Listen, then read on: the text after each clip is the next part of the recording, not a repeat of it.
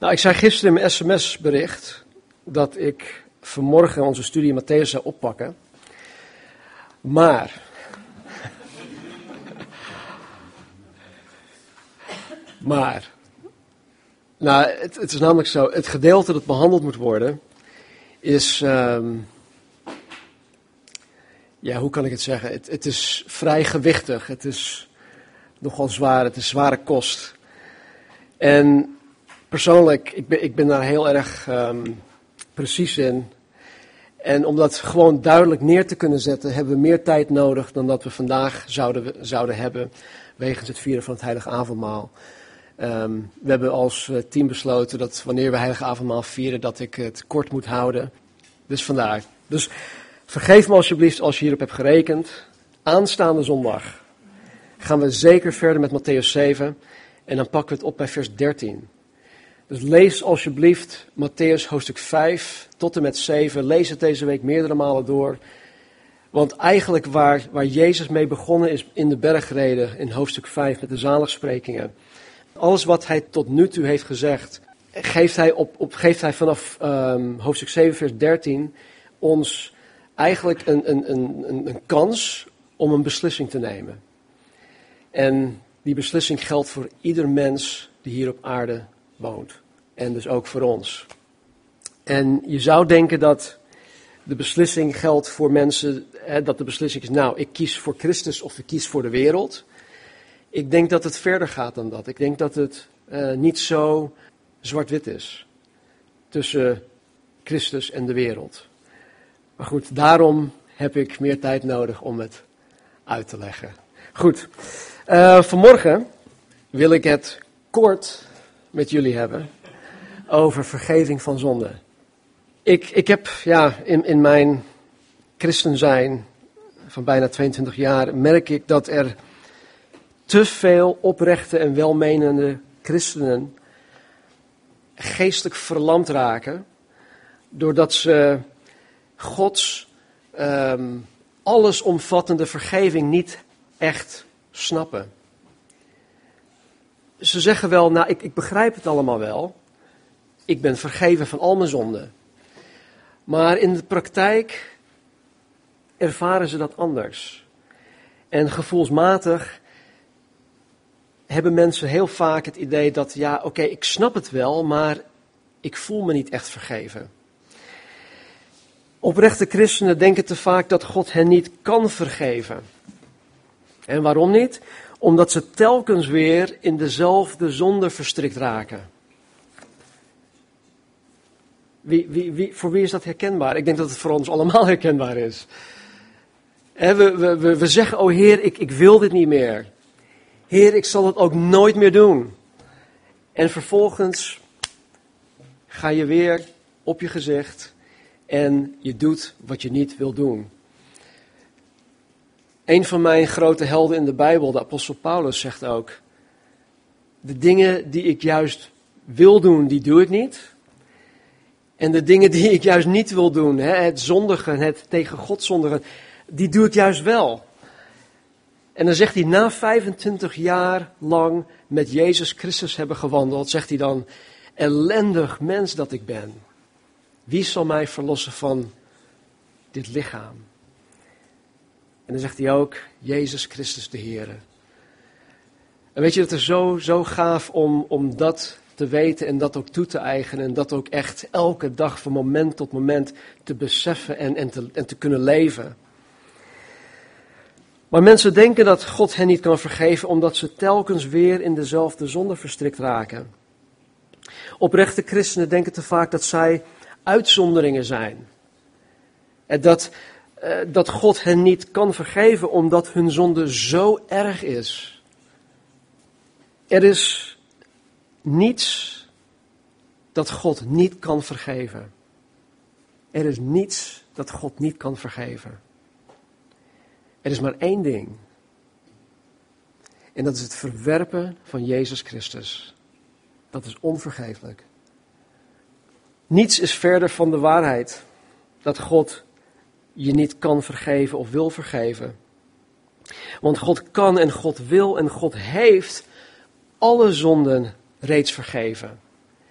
Het is iets dat eigenlijk al in het verleden tijd is, in, in het verleden is gebeurd. Het is in het verleden tijd.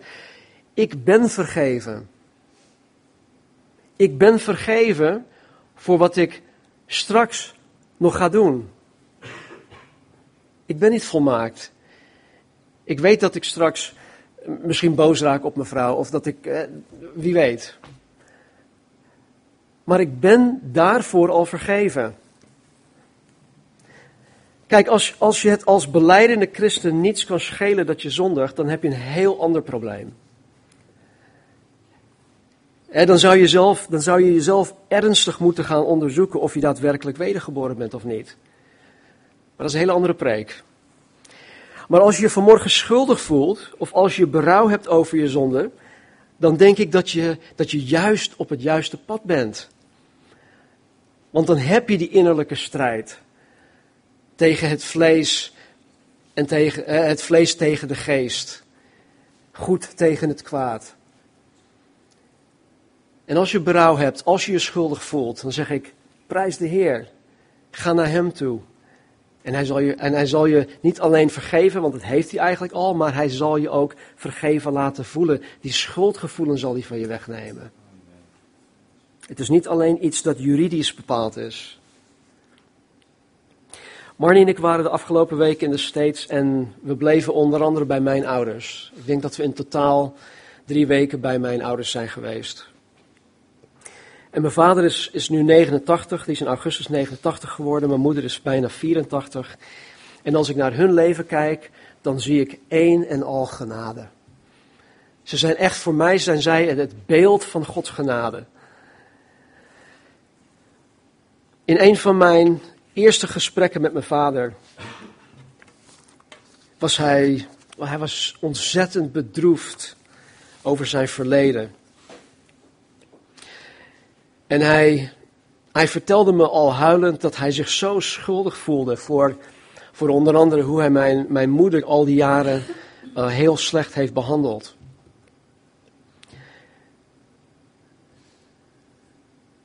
En in zijn eigen woorden zei hij dat, dat hij zich als een beest had gedragen. En dat hij er zoveel spijt van had. En hij begon me specifieke dingen te vertellen die hij in zijn verleden had gedaan. En weet je, ik zag in hem zoveel pijn. Zoveel pijn en zoveel berouw over, over zijn eigen zonde.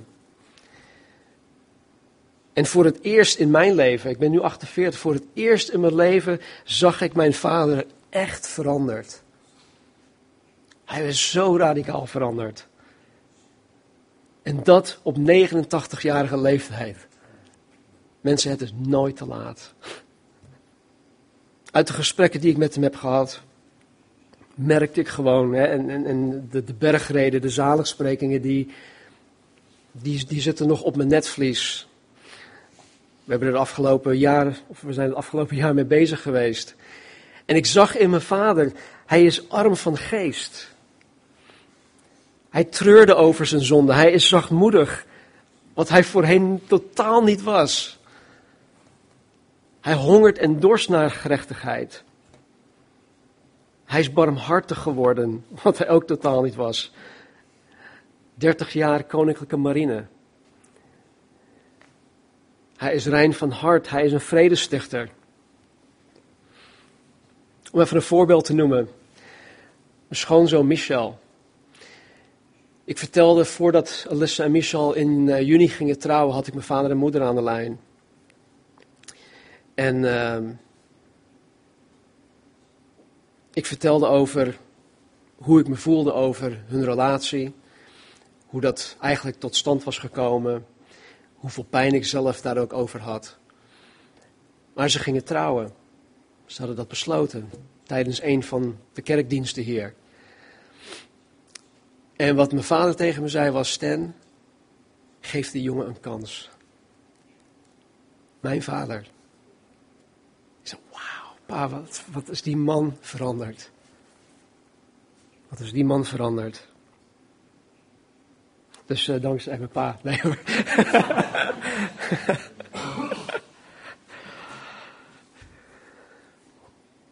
Weet je, hij is verre van volkomen.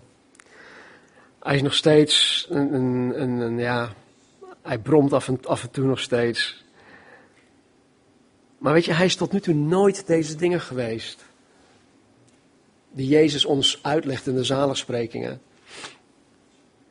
En ondanks dat hij een beleidende christen is, die kort geleden gedoopt is met de Heilige Geest, kon hij tot deze vakantie niet voor 100% geloven en accepteren dat God hem voor 100% van al zijn zonden had vergeven.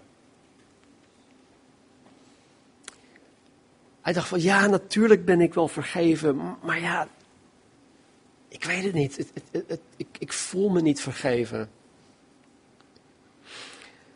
Dus ik mocht mijn vader vertellen dat Jezus Christus voor al zijn zonden aan het kruis is gestorven. En dat, dat God hem nu ziet als 100% rechtvaardig. De rechtvaardiging die wij in Christus hebben gekregen als christen zijnde is volkomen. 100% rechtvaardig. Als God de Vader nu naar mij kijkt, dan ziet hij Sten door de bril van Jezus Christus en hij ziet mij als 100% rechtvaardig. Ondanks dat ik me niet altijd zo voel.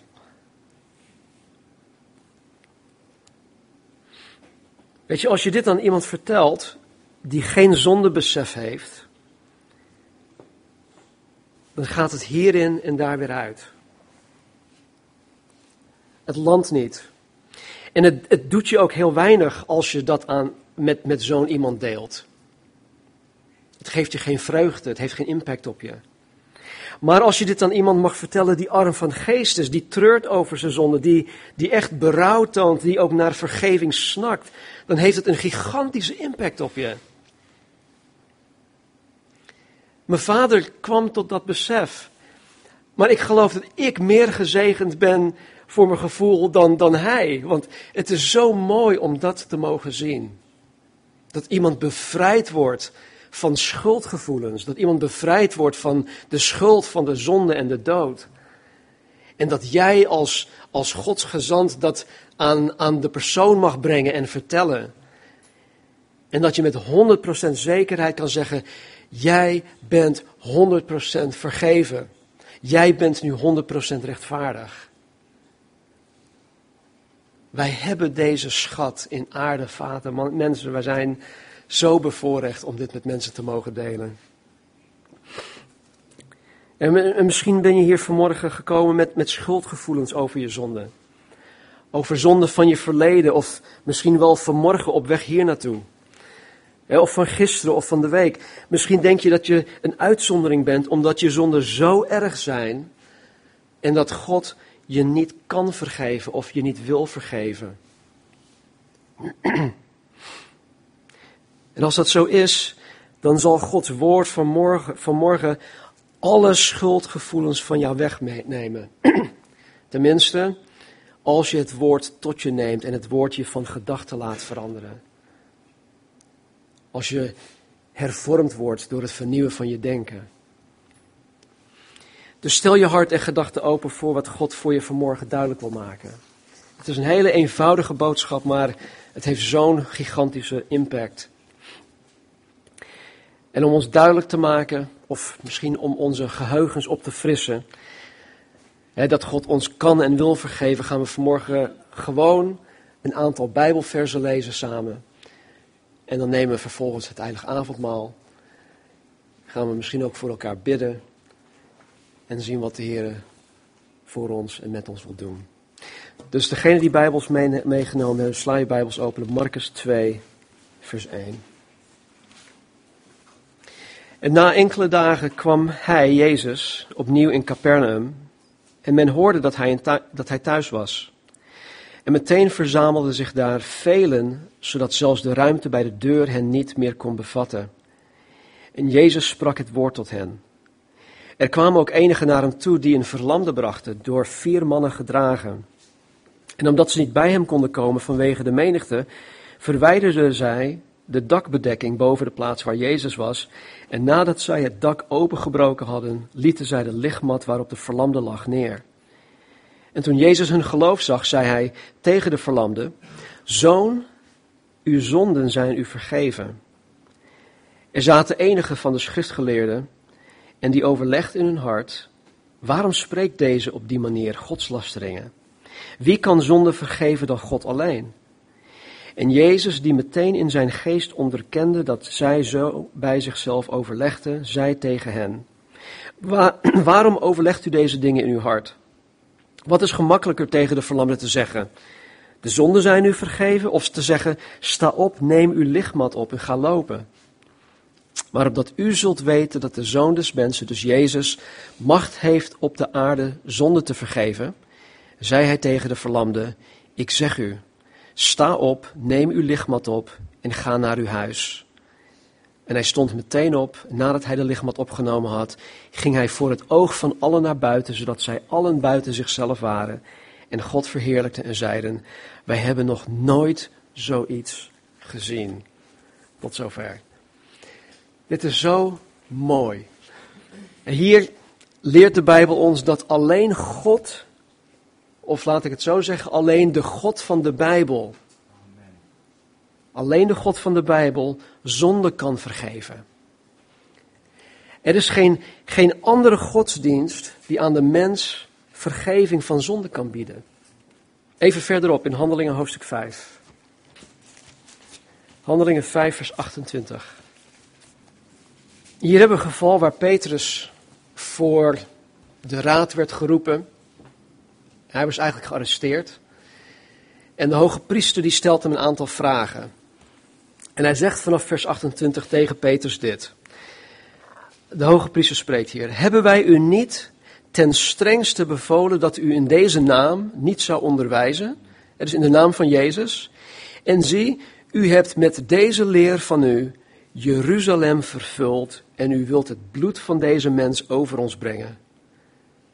Oh man, waren wij daar maar van beschuldigd. dat, wij, dat wij de hoofddorp hebben vervuld met deze naam. Vers 29. Maar Petrus en de apostelen antwoordden en zeiden: men moet, aan, men moet aan God meer gehoorzaam zijn dan aan mensen.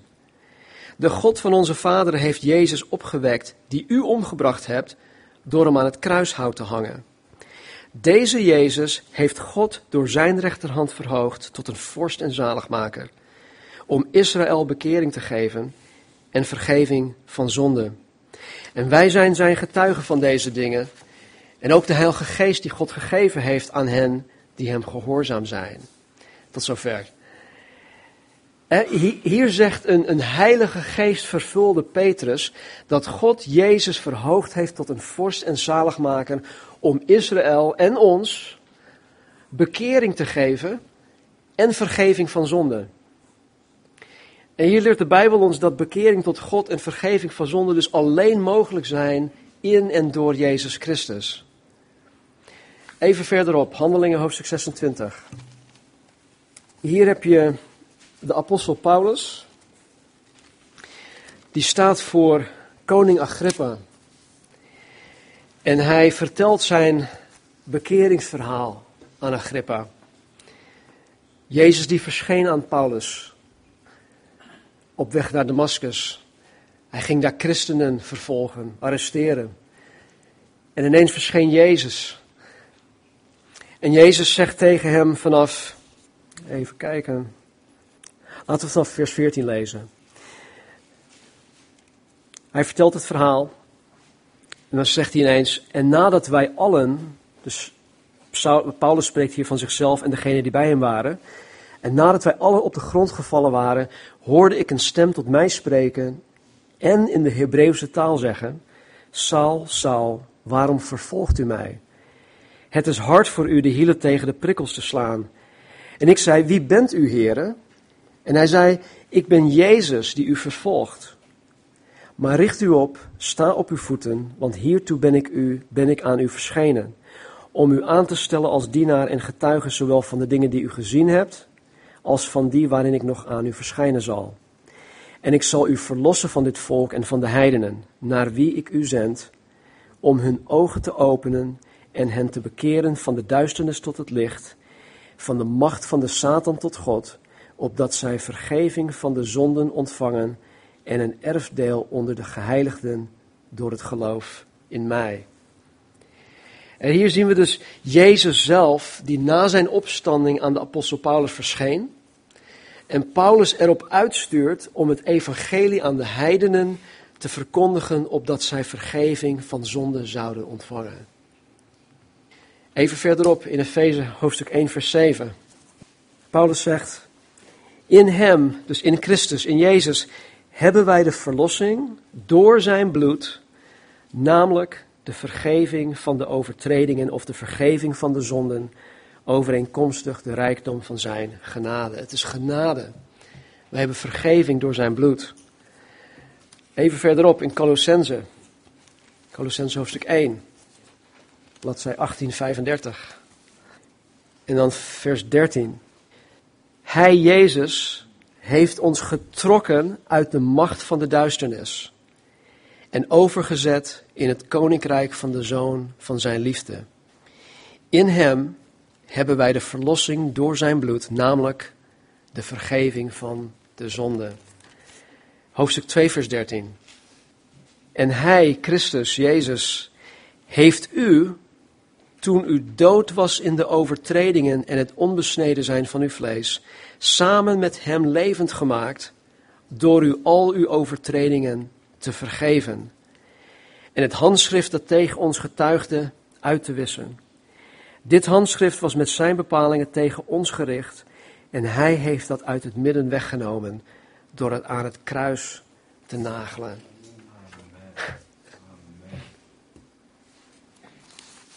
En tot slot 1 Johannes hoofdstuk 1. En dit is de boodschap die wij van Jezus gehoord hebben en aan u verkondigen.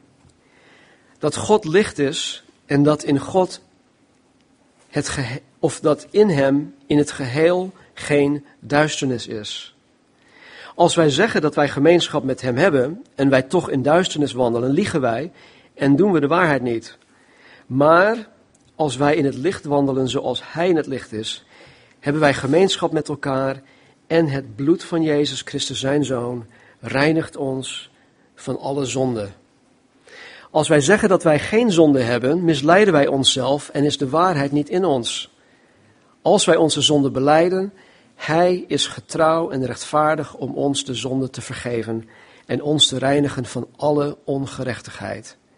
Als we zeggen dat wij niet gezondigd hebben, maken wij Hem tot leugenaar in Zijn woord en is Zijn woord niet in ons. In vers 7 staat er dat het bloed van Jezus Christus, zijn Zoon, ons reinigt van alle zonde. De werkwoordsvorm van reinigt betekent dat het ons continu reinigt. Het reinigt ons continu. Het was niet eenmalig en dat wat ik vandaag en morgen doe, dat dat niet vergeven wordt. Nee, het bloed van Jezus Christus reinigt ons continu.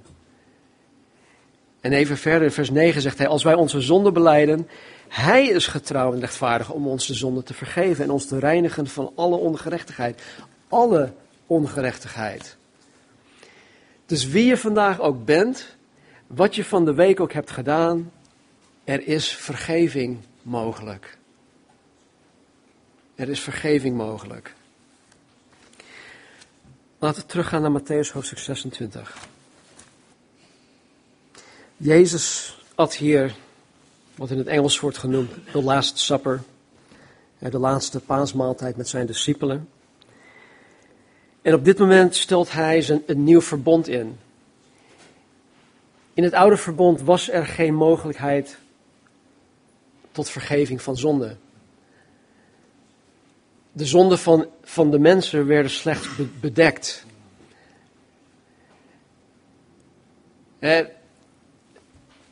in het Engels hebben we ook een gezegde, you, you, you, you, you sweep it under the rug.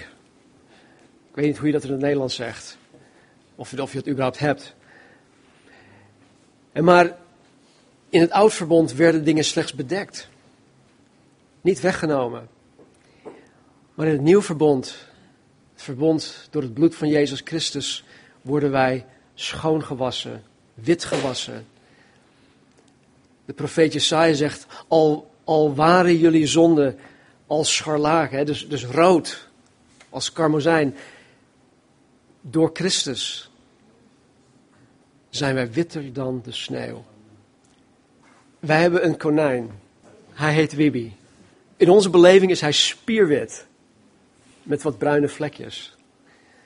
En als hij dan in onze achtertuin rondhuppelt, nou, dan, is, dan is het het allerwitste wat er is. Maar afgelopen jaren heeft het hier in ja, nogal wat gesneeuwd. En eh, we dachten, nou leuk om uh, Wibi ook in de sneeuw te, te laten rondhuppelen. Het is maar zo'n zo'n beestje. Maar uh, in de sneeuw lijkt hij gewoon geel. Sneeuw is zo ontzettend wit. En de Bijbel zegt, als we, als we vergeleken worden met onze zonde, wat rood is, worden wij schoongemaakt als witter dan de sneeuw.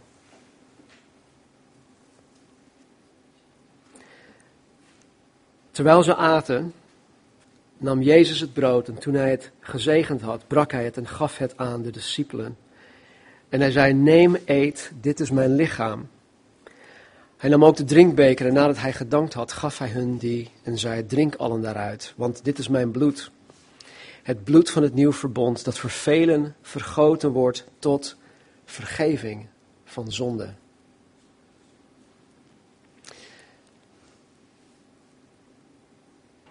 En ieder die met heel zijn hart in Jezus Christus gelooft,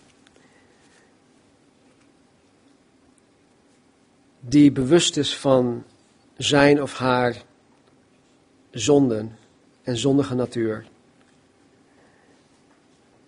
die krijgt vergeving van zonde. Die mag ook deelnemen aan het heilige avondmaal. Laat niets of niemand je vanmorgen weerhouden van het nuttige van het avondmaal.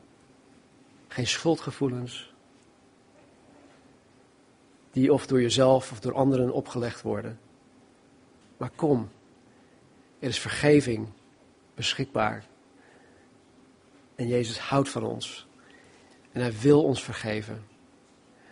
Hij heeft er alles aan gedaan om het mogelijk te maken. Dus het zou zonde zijn om daar geen gebruik van te maken. Dus we gaan zo meteen bidden. Het uh, aanbiddingsteam komt ook naar voren. Terwijl zij zingen, wil ik jullie vragen om vanuit je stoel met God